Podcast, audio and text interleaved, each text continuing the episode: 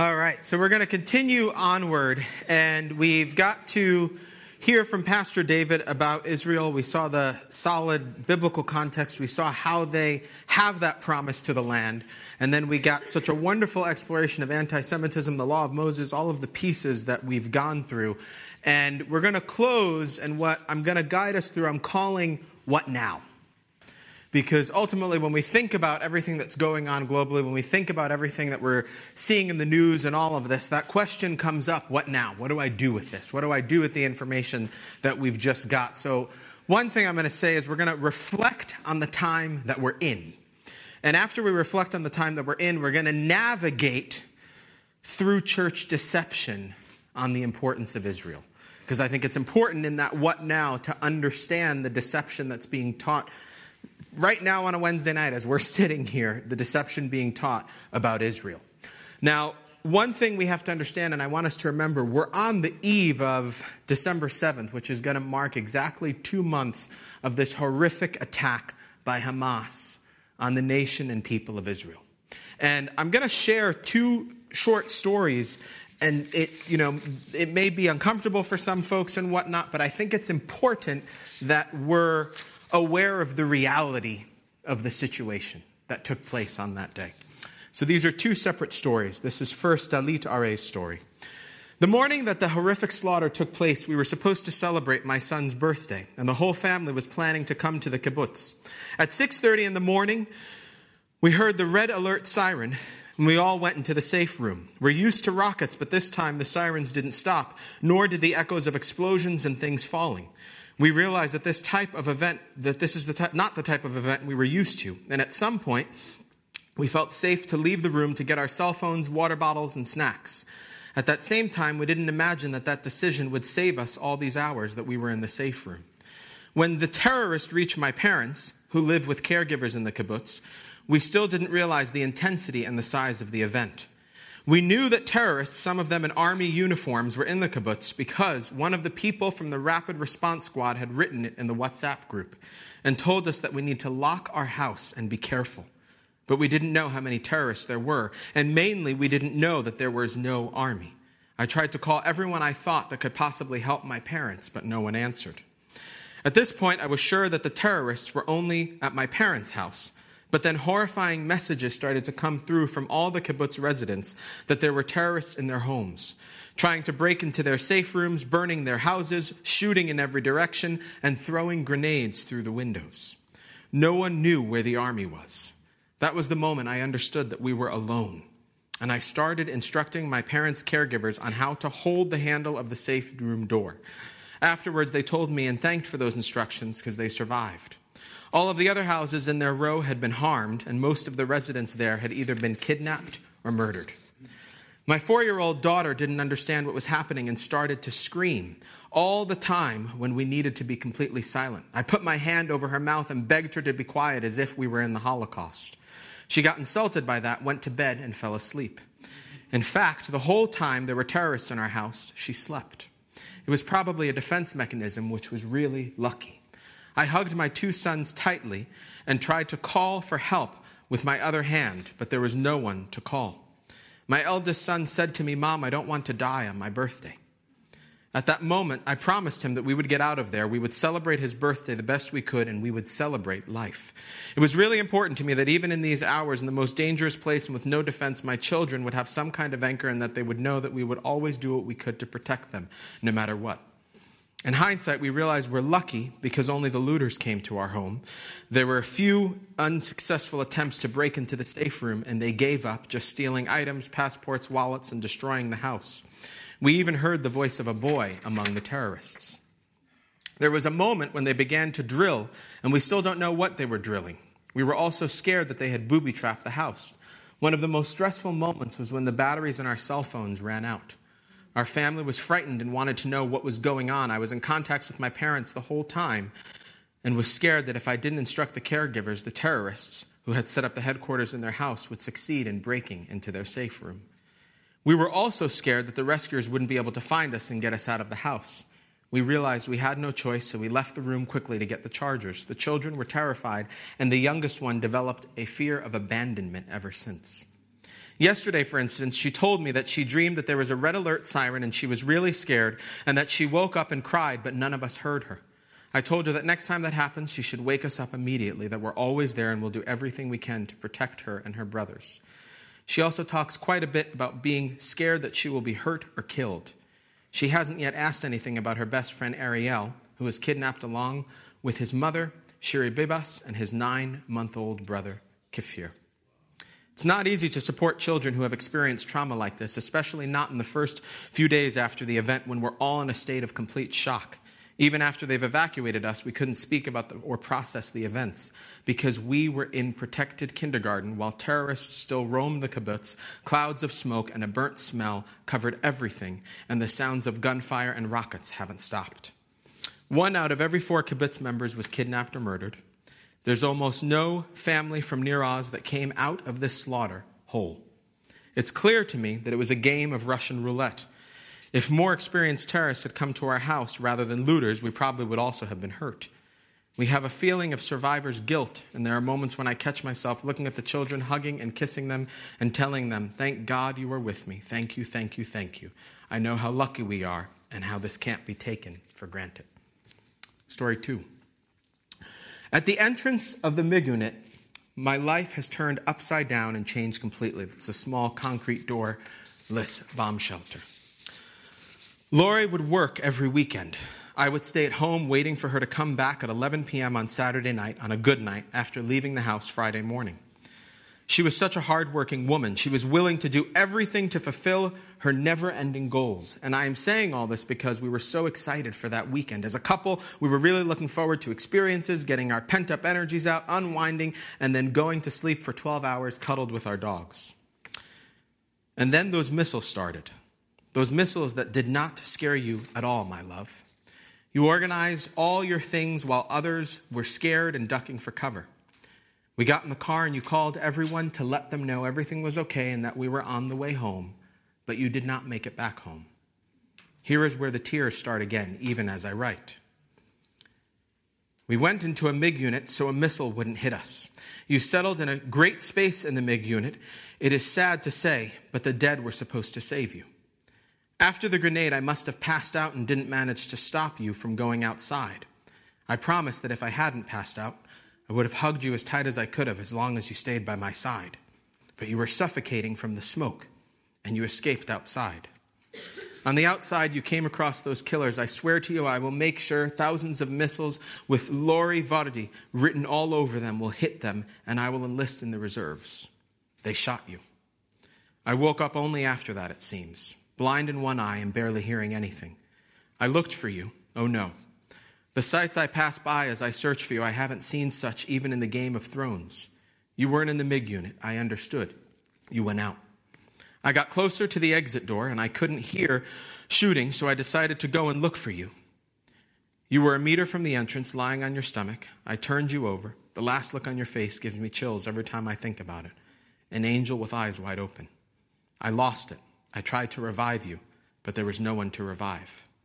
With the shooting starting again towards my direction, I made the decision to save myself and run without you, the most difficult decision I've ever made in my life.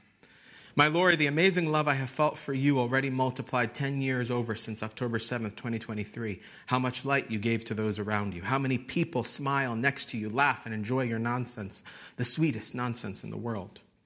On the other hand, you were an incredibly clever woman with great charisma and self confidence who knew how to get anything her heart desires. Really, anything. I'm not exaggerating. You have a villa in my heart, a whole villa just for you, and it will be there forever. Please share Laura Vardy's story with me. Don't skip it. We are here to commemorate her. These are just two stories. You can read several more if you go to October7.org. It's a site that they've created that has all of these different stories of folks and what they have gone through in this horrific attack.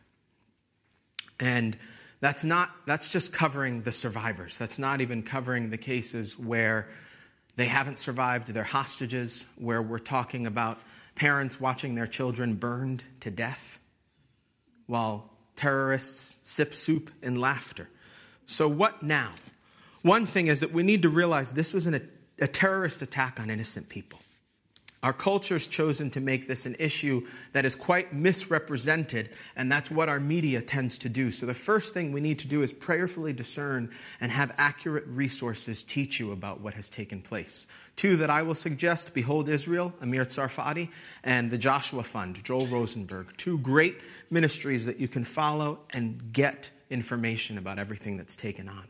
But prayerfully, you have to seek to process these times in a truthful lens. We need to remember history. On Wednesdays, we're typically in the book of Psalms, and I want to remind us that are going through that. Psalm 20, we saw that psalm before the battle, and it spoke to King David. Israel as a nation didn't go to battle unless they were attacked first. They weren't looking for battle, and guess what? They always respond in defense of attacks. And it's been the same thing throughout history the attack in 1948, 1967, both unprovoked, and the same continues today. But the media chooses to highlight the crimes in Israel in response and their defense, and they neglect to realize that what they're doing outweighs the terrorism, the crimes, and the military attacks that have taken place against them by Palestinian and Arab neighbors. October 7th, folks, needs to be a date that is remembered. It needs to not be forgotten, and it needs to be seen at what, is, what it truly was a terrorist attack by Hamas. Hamas, a Palestinian nationalist group that's seeking to eliminate the nation of Israel and replace it with an Islamic state. Hamas means Islamic resistant movement. Now, Pastor David already brought us through the history of Israel, and we understand that. And one of the verses that I was planning to hit, and he also hit Deuteronomy 7, 6, and 8. We have to remember this. For you are a holy people to the Lord your God. The Lord your God has chosen you to be a people for himself, a special treasure above all the peoples on the face of the earth, and this is in his sovereignty. The Lord did not send his love on you, nor choose you because you were more in number than any other people, for you were the least of all peoples. But because the Lord loves you, and because he would keep the oath which he swore to his fathers, the Lord has brought you out with a mighty hand and redeemed you from the house of bondage and from a Pharaoh the king. We can't ignore God's desire all along has been to bless the world through Israel. We have to understand that. We're seeing it in the book of John that we're in. Think about the encounter that we saw at the well in John 4. Verse 22, Jesus says to her, You worship what you do not know. We worship what we, we uh, sorry, we know what we worship, for salvation is of the Jews. We have to understand salvation is from the Jews. We can't neglect to realize, saints, the role Israel plays in our lives we as believers could truly say the things that we have most valuable to us have come through the Jews. Our King, our Savior, Messiah came through the Jews. The Word of God came through the Jews. So worship Israel. No, that's not what we're saying. Israel's currently in rebellion against God. They reject the truth of Jesus as Messiah. The nation isn't obeying God, it's quite secular. And still, there are Jews that are being saved and coming to faith and knowing Yeshua as Messiah. And, saints, we have to continue to pray that, and we have to realize something. All of the promises to Israel will come true. When we look at Genesis 12, 1 to 3, that um, Abrahamic covenant, Pastor David walked us through it. We see in there the Messiah is going to come. There's that promise. We see the promise of the land. We see the special favor for the people. I will make you a great nation. I will bless you and make your name great, and you shall be a blessing. I will bless those who bless you, and I will curse him who curses you. And in you all the families of the earth shall be blessed. It's that purpose. We're reminded to bless Israel. We're reminded what now? We pray for the leaders of that nation. We pray that Israel doesn't have the church wavering on the truth of God's promises to that. And guess what? We love Israel because by God's purpose and merit, they're chosen. And we love them. And as we seek to pray for Israel, we need to address a dilemma that I think is permeating our culture and the church at large, and even more since October 7th. And in preparation for this, I was originally going to share some things because I took some time, you know, every now and then I'll do my little, let's just Google and see what other churches are doing. And it was fascinating the number of churches that are falling prey to this. And I want to remind us the church and Israel are not in a place where the church has replaced Israel in value. Replacement theology currently has too many churches teaching that the church has replaced Israel in God's plan. And that is not the case. Within replacement theology, the belief becomes that the Jews are no longer God's chosen people. They believe that God doesn't have specific and future plans for the nation of Israel. That's where they can say, they're horrible what they're doing. Go Palestine. Go Hamas with what you're doing. Now, within this, there's a few different branches that we see where there's the replacement theology where the church replaces Israel, or you'll also see some churches promoting covenant theology where the church is an expansion of Israel. Calvary Chapel, Chapel Hill, Calvary Chapel Movement, we do not hold that view. We rightly divide Scripture, we rightly divide the Word of God, and we know the church is different and distinct from Israel. And that's categorized by dispensationalism, premillennialism. That's where we are. That's what we believe. Now, when you say that, you'll have some people on that line of fence will say, okay, well, you're just pointing to uh, John Nelson Darby, 1830s. He came up with this. That's when it came in, and that's that. And it's just a man created thing. And no, you've got to go to the replacement theology. And for those folks, I would just say, John Nelson Darby just put what the Word of God already had in there. That's all that he did. He just put what the Word of God was there. From in the beginning, God created the heavens and the earth. It's all already been there. And I say to those folks, you're neglecting to take the Word of God in context and go from there. So, an interesting exercise that I, when I was an early believer and trying to understand Israel, an interesting thing that I did was a little word game. And we're going to play that word game for a minute as we look at Romans chapter 9. Because if we run with this idea of replacement theology, let's see what happens when I start reading Romans 9 1 through 5. I'm going to replace Israel with the word church or churches. I tell the truth in Christ. I am not lying. My conscience also bearing witness in the Holy Spirit that I have great sorrow and continual grief in my heart. For I could wish that I myself were accursed from Christ and from my brethren, my countrymen, according to the flesh, who are churches, to whom pertain the adoption, the glory, the covenants, the giving of the law, the service of God, the promises. I can't even go on. It doesn't apply to the churches. It applies to who? Israel, which is why the word that's there is Israelites, because he's writing about Jewish people.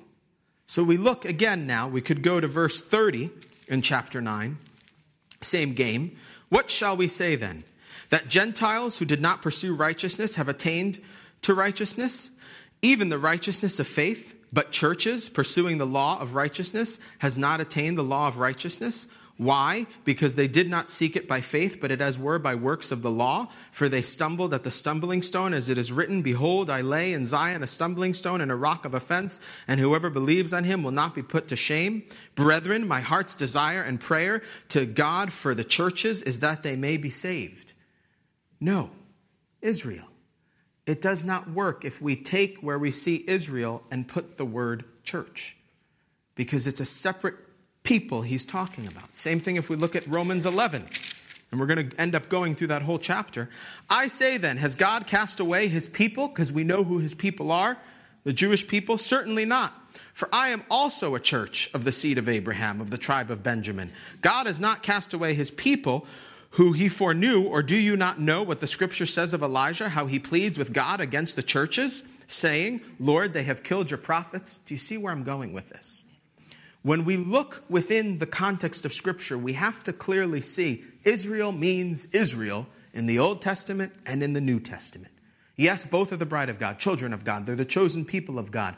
But guess what? In the New Testament, you'll never find a place where the church, the body of believers, is referred to as Israel because they're not.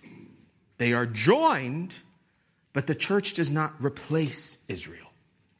Within the New Testament, you'll see the word Israel 70 times, 79 times if you count Israelite. And there are two explicit times only where it is referring in a way that folks who go with replacement theology could try to have a case, but when we look at it, they don't. One is Romans 9 6. But it is not that the word of God has taken no effect, for they are not all Israel who are of Israel. Paul, there, in the context of what's going on, he's saying that one isn't truly Israel unless they're governed by God. It's how we know, similar to us, just because someone calls themselves a Christian doesn't mean they're a follower of Christ. God's word didn't fail them, as that argument's going on in the context of that passage. It's that they're not all governed by God who are of Israel. Now, the other passage that folks in replacement theology will often hold to is Galatians 6, verse 16. And as many as walk according to this rule, peace and mercy be upon them and upon the Israel of God.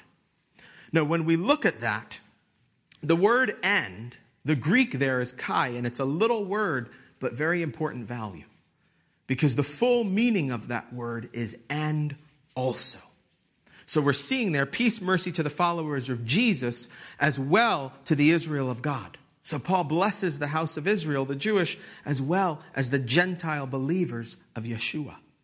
So when we see also in that context where he's writing to the church of Galatia, he's saying them, Gentile believers, in Galatians we see you don't need to have circumcision, you don't need to follow the letter of the laws. Why? Salvation is from one alone, for Jew and Gentile, Jesus. Replacement theology ignores Kai in the New Testament manuscripts that clearly has two groups under one Messiah. Not replacing one another, two under one. Galatians 3:26 For you are all sons of God through faith in Christ Jesus. For as many of you were uh, as were baptized into Christ have put on Christ. There is neither Jew nor Greek, there is neither slave nor free, there is neither male nor female, for you are all one in Christ Jesus. And if you are Christ, then you are Abraham's seed and heirs according to the promise.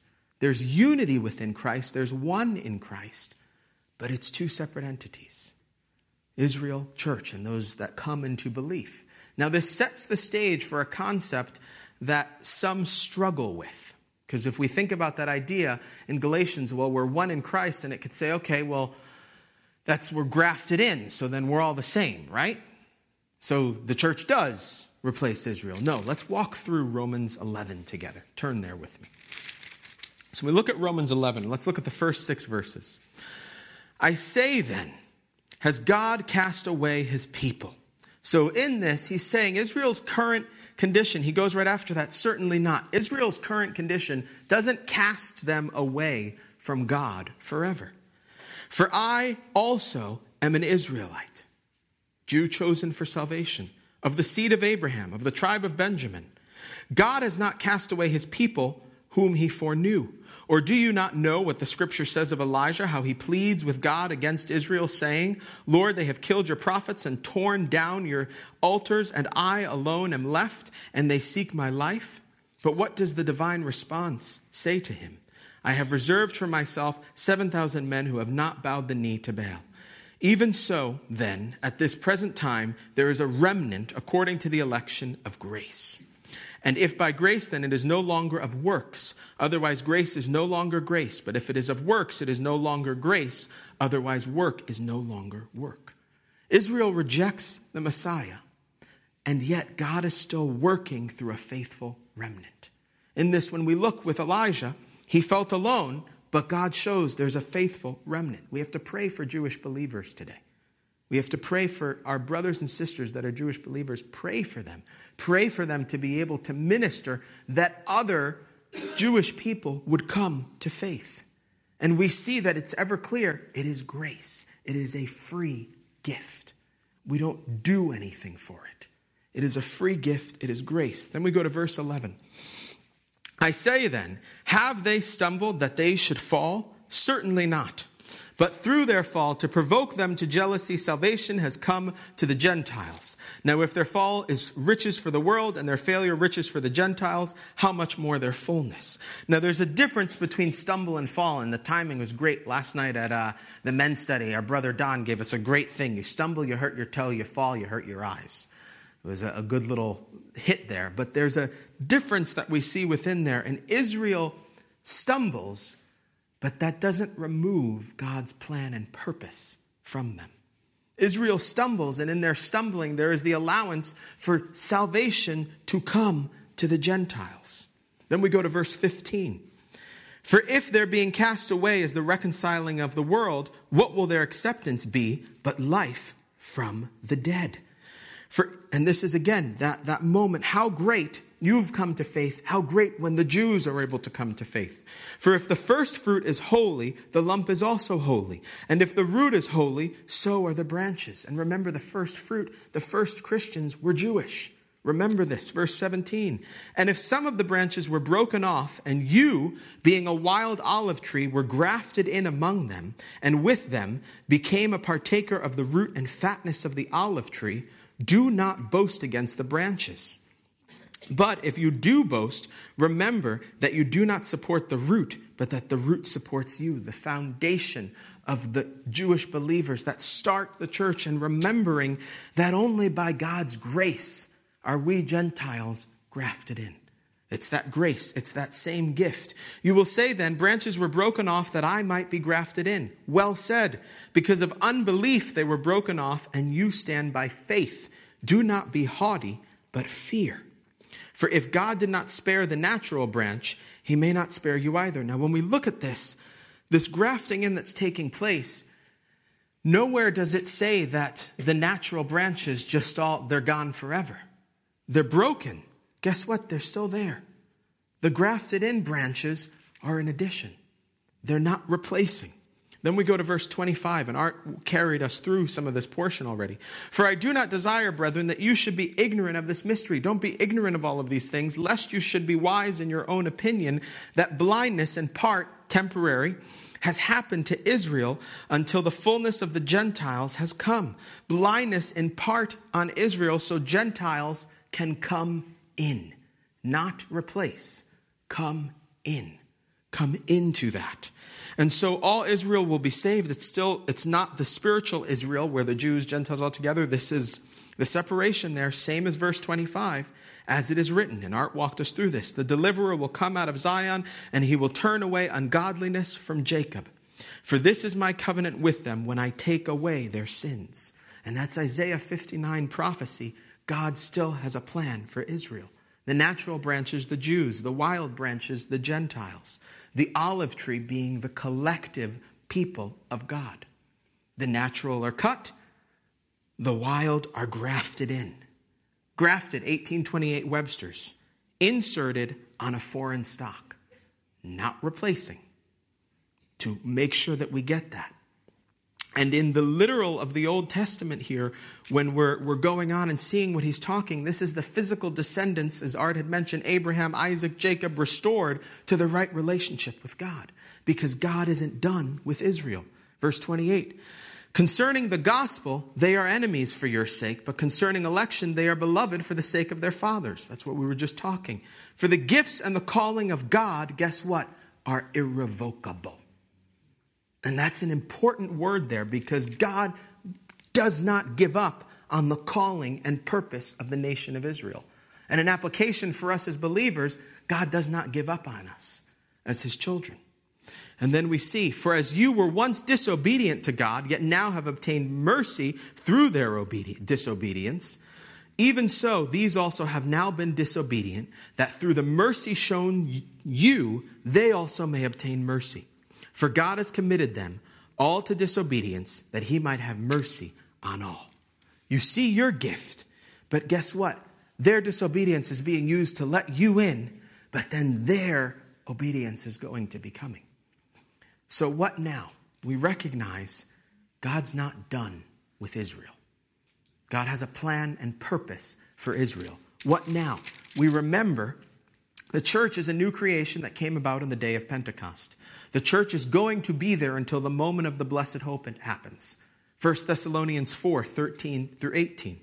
But I do not want you to be ignorant, brethren, concerning those who have fallen asleep. Yes, you sorrow as others who have no hope. For if we believe that Jesus died and rose again, even so God will bring with him those who sleep in Jesus. For this we say to you by the word of God, that the Lord, that we who are alive and remain until the coming of the Lord, will by no means precede those who are asleep. For the Lord himself will descend from heaven with a shout and with the voice of an archangel and with the trumpet of God, and the dead in Christ will rise first. Then we who are alive and remain shall be caught up together with them in the clouds to meet the Lord in the air, rapture. And thus we shall always be with the Lord. Therefore, comfort one another with these words. So when the church is gone, the restraining force, and if you want to do a dive there, Second Thessalonians 2, that's kept the Antichrist from being revealed, now is gone. Because the restraining force, the Holy Spirit within the church, gone. And then we're able to enter the Great Tribulation. Art set the stage as you walked us through some of that. Revelation 6 to 19, we see that. The world is judged for the rejection of Christ, and Israel is prepared, undergoing various trials. The tribulation, seven years, split three and a half years, the beginning of the sorrows, three and a half years, that great tribulation with the abomination of desolation smack in the middle. And I won't re-hit that. Art explained that beautifully. And we have to understand Yeshua, our Messiah, told us the people of Israel, they're going to believe the Antichrist. That's where there's falling, that, that's where we see the destruction that comes. Because John 5, where we are, we just saw this. You search the scriptures, for in them you think you have eternal life, and these are they that which testify of me. But you are not willing to come to me that you may have life. I do not receive honor from men, but I know you, that you do not have the love of God in you. I have come in my Father's name, and you do not receive me. If another comes in his own name, him you will receive. Bam. They're not receiving him, but the one coming in another name, they're going to receive. There's going to be that deception that takes place where that peace that's offered, okay, yeah, this, this must be it. And then, boom, the desolation occurs. That covenant, that treaty, no more. And there's going to be those three and a half years that Zechariah 13 tells us what goes down there. Zechariah 13, 8 and 9. And it shall come to pass in all the land, says the Lord, that two thirds in it shall be cut off and die, but one third shall be left in it. I will bring the one third through the fire, will refine them as silver is refined, and test them as gold is tested. Antichrist is coming, his armies are coming, and what are they going to do? They will call on my name, and I will answer them. I will say, This is my people, and each one will say, The Lord is my God. Two thirds destroyed by the Antichrist, one third of the Jewish people, the Jewish remnant, coming to faith. At the end of the seven years, what happens then? Christ comes with the church, the 1,000 year millennial reign, and then the final judgment comes. Turn with me to Revelation chapter 20, because this is all applicable to what we see now. Revelation 20 11. Then I saw a great white throne and him who sat on it, from whose face the earth and heaven have fled away, and there was found no place for them. And I saw the dead, small and great, standing before God. And books were opened, and another book was opened, which is the book of life. And the dead were judged according to their works by the things which were written in the books. The sea gave up the dead who were in it and death and Hades delivered up the dead who were in them, and they were judged, each one according to his works. Then death and Hades were cast into the lake of fire. Death, the result of sin, gone. Hades, the result of death, gone. This is the second death. And anyone not found written in the book of life was cast into the lake of fire. That is to come. Then God creates a new heaven, a new earth. Eternity begins. And we can see that all through Revelation 21 and 22. I'll just read the beginning of chapter 22. And he showed me a pure river of water of life, clear as crystal, proceeding from the throne of God and of the Lamb. In the middle of its streets and on either side of the river was the tree of life, which bore twelve fruits, each tree yielding its fruit every month. The leaves of the tree were for the healing of the nations. And there shall be no more curse, but the throne of God and of the Lamb shall be in it, and his servants shall serve him. They shall see his face, and his name shall be on their foreheads. There shall be no night there. They need no lamp nor light of the sun, for the Lord God gives them light, and they shall reign forever and ever. Israel doesn't replace the church because Israel has a final purpose in all that's to come. If Israel replaced the church, Revelation would look different. It would look different. What we just walked through would look different. And during these times, folks, we need to understand that truth of replacement theology and stand in the gap where deception's taking place. because too many folks are believing the church replaces Israel. Stop worrying about that place. What are you doing? You're wasting your time. Stop. No, this is God's people. There's a purpose. Let's walk through this. There is a purpose and a plan that's going to happen. And the tribulation makes it so clear what's going to go down with the people of, of Israel and the land and all. They're not the same. So, what now?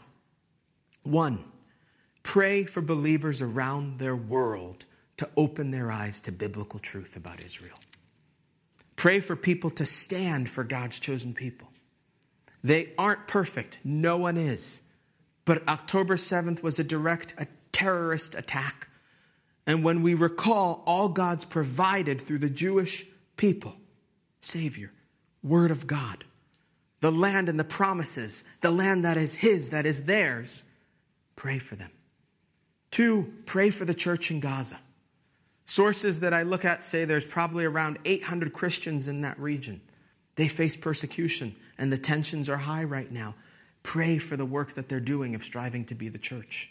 Pray for people to come to belief. Pray for that region. Pray for Iran. Sunday, we're going to have the update with Elam, and we'll learn what's going on in that region. Pray for those within the walls of where the Hamas terrorists call home. Pray that they come to salvation. In the region, Muslims are coming to faith. Intercessors for America had a great article about that. They're coming to faith. Pray for our nation. Pray for our borders. Pray for our leaders. We have to be realistic when we look at what took place by Hamas. Folks, we're not that far away from something like that happening in our own country. We've become a place where morale is lost. We no longer seek to honor God. And in the name of inclusion, unity is for everybody. But we forget, I like to say, the chief director of equity inclusion is Jesus Christ. The gospel is the equalizer. There's one race, human. But we have social bandwagons that have made everything a mess. And we need to pray for our leaders, get involved locally. And we need to pray for the safety of this nation. Because it could happen like that. That what we saw took place in Israel takes place here. The other charge I give us to pray for are church leaders. Pray for church leaders that they're doing things correctly, that they're rightly dividing the word, rightly feeding their flocks. Pray for the men of the church. Pray for the homes of the men. And pray for restoration to biblical masculinity and that we stop running with the culture. Prideful and strong willed women are running rampant, and it's not okay. We need strong men, strong men of God leading, that people can have safety, that people have assurance, that they're leading in prayer, they're leading in biblical truth. Pray. We need men protecting, presiding, and providing. And lastly, most importantly, what I would say, what now, is pray for salvation. Pray that people would come to see and know the truth. Jesus, Yeshua, is Mashiach. Messiah. Pray that people would repent and give their lives to him. We know there's an eternal purpose that God has for Israel. Pray that Jewish people wouldn't wait to say, okay, well, if you Christians are all correct with what you're saying, great, I'll just stick it out for the, the tribulation and see how that goes. And lots of people pray for salvation. Pray that they understand that. I want to read a passage of scripture Art referenced it, uh, and I just want us to hear this. And you mentioned Art Rashi, and there was a period where I had pondered doing some seminary things, and I did a class, and my paper was on Isaiah 53:5. And I cited Rashi and writing about that and how it's all for him about the nation of Israel. Yet when we read this passage so clearly, it's about King Jesus. It's about Messiah. It's about salvation.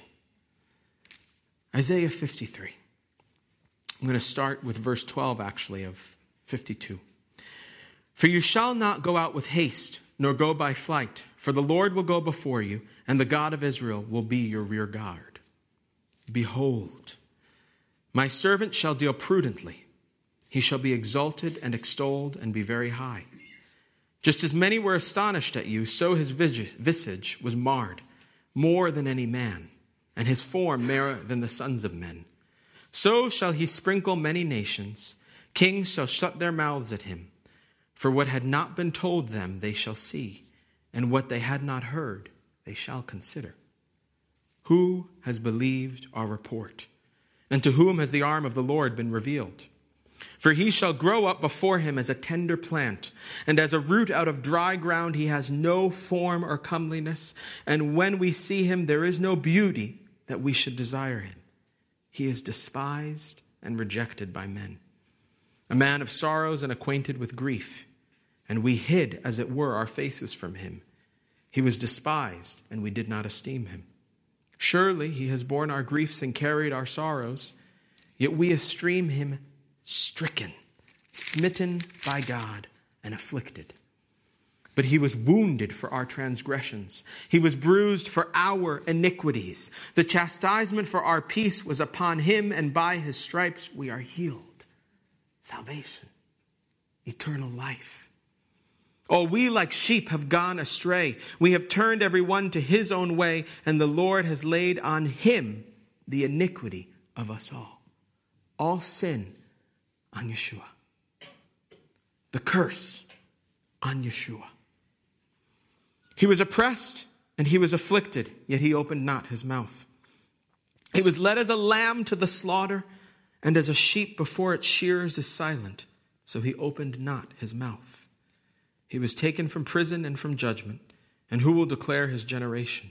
For he was cut off from the land of the living. For the transgressions of my people he was stricken.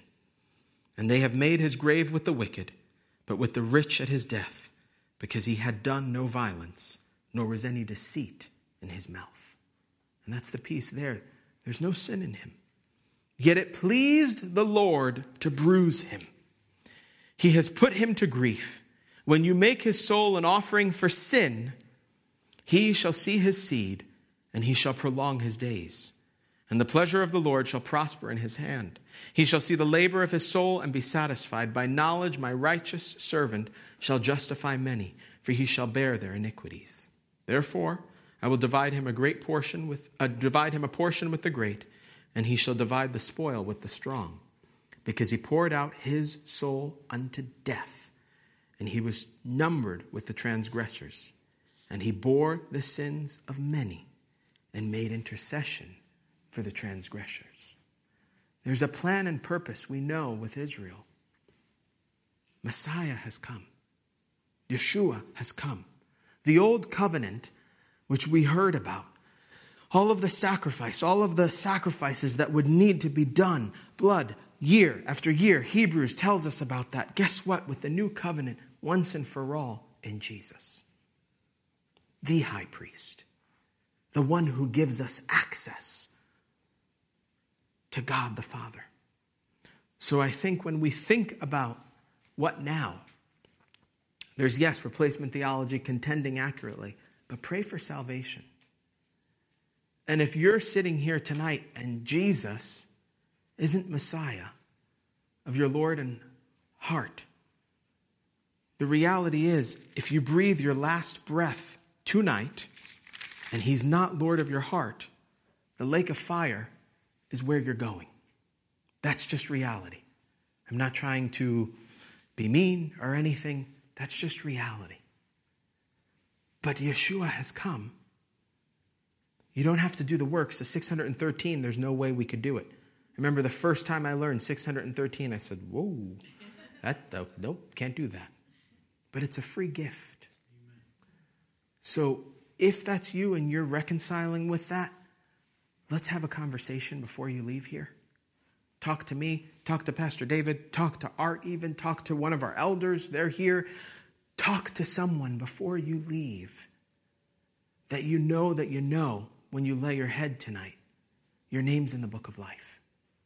Because in the midst of everything we see going on, as Pastor David said, yes, this is really hard, but yes, we're actually seeing everything come to life. Biblical prophecy is happening before our eyes. But that also means what I read at the end of Revelation, that's a reality. And that too is coming. But you can know and have Jesus in your heart and the Holy Spirit illuminate the scripture to you and abide in you and dwell in you that you grow in Him. So pray for salvation. If you don't know him, let's talk. And pray for salvation in that region. And pray for salvation of people in this country. And I keep saying this to our church share who Jesus is. We have no excuse. Be about the work of sharing who he is. Amen? Let's pray. Heavenly Father, we thank you so much for this time that we were able to have to reflect on Israel, Lord God.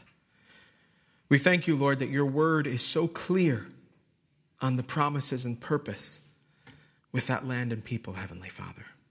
And we know every single promise will come to fruition, Heavenly Father.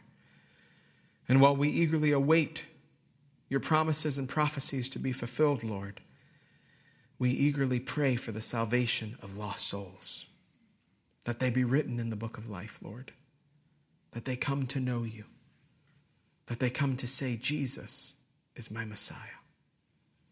Lord, we pray for anyone here tonight who may not know you, that even as we are praying, that their hearts would be softened unto realizing the gift that you've given, that they would come to know you as their Savior and live for you. And Lord, we pray for the people in Israel. We pray for salvation. We pray for salvation on the other side, Lord God. And Father, my heart continues to pray for only healing that can come from you, for the pains of loss and suffering that has gone through, Lord. And Lord, knowing that if that's all for their name to be in the book of life, praise be unto God the Father. For that eternity with you forever and ever, anything that we suffer through now does not compare. Thank you for the blessed hope. Help us to comfort one another with that. And thank you for the time that we shared this evening. In Jesus' precious name, amen.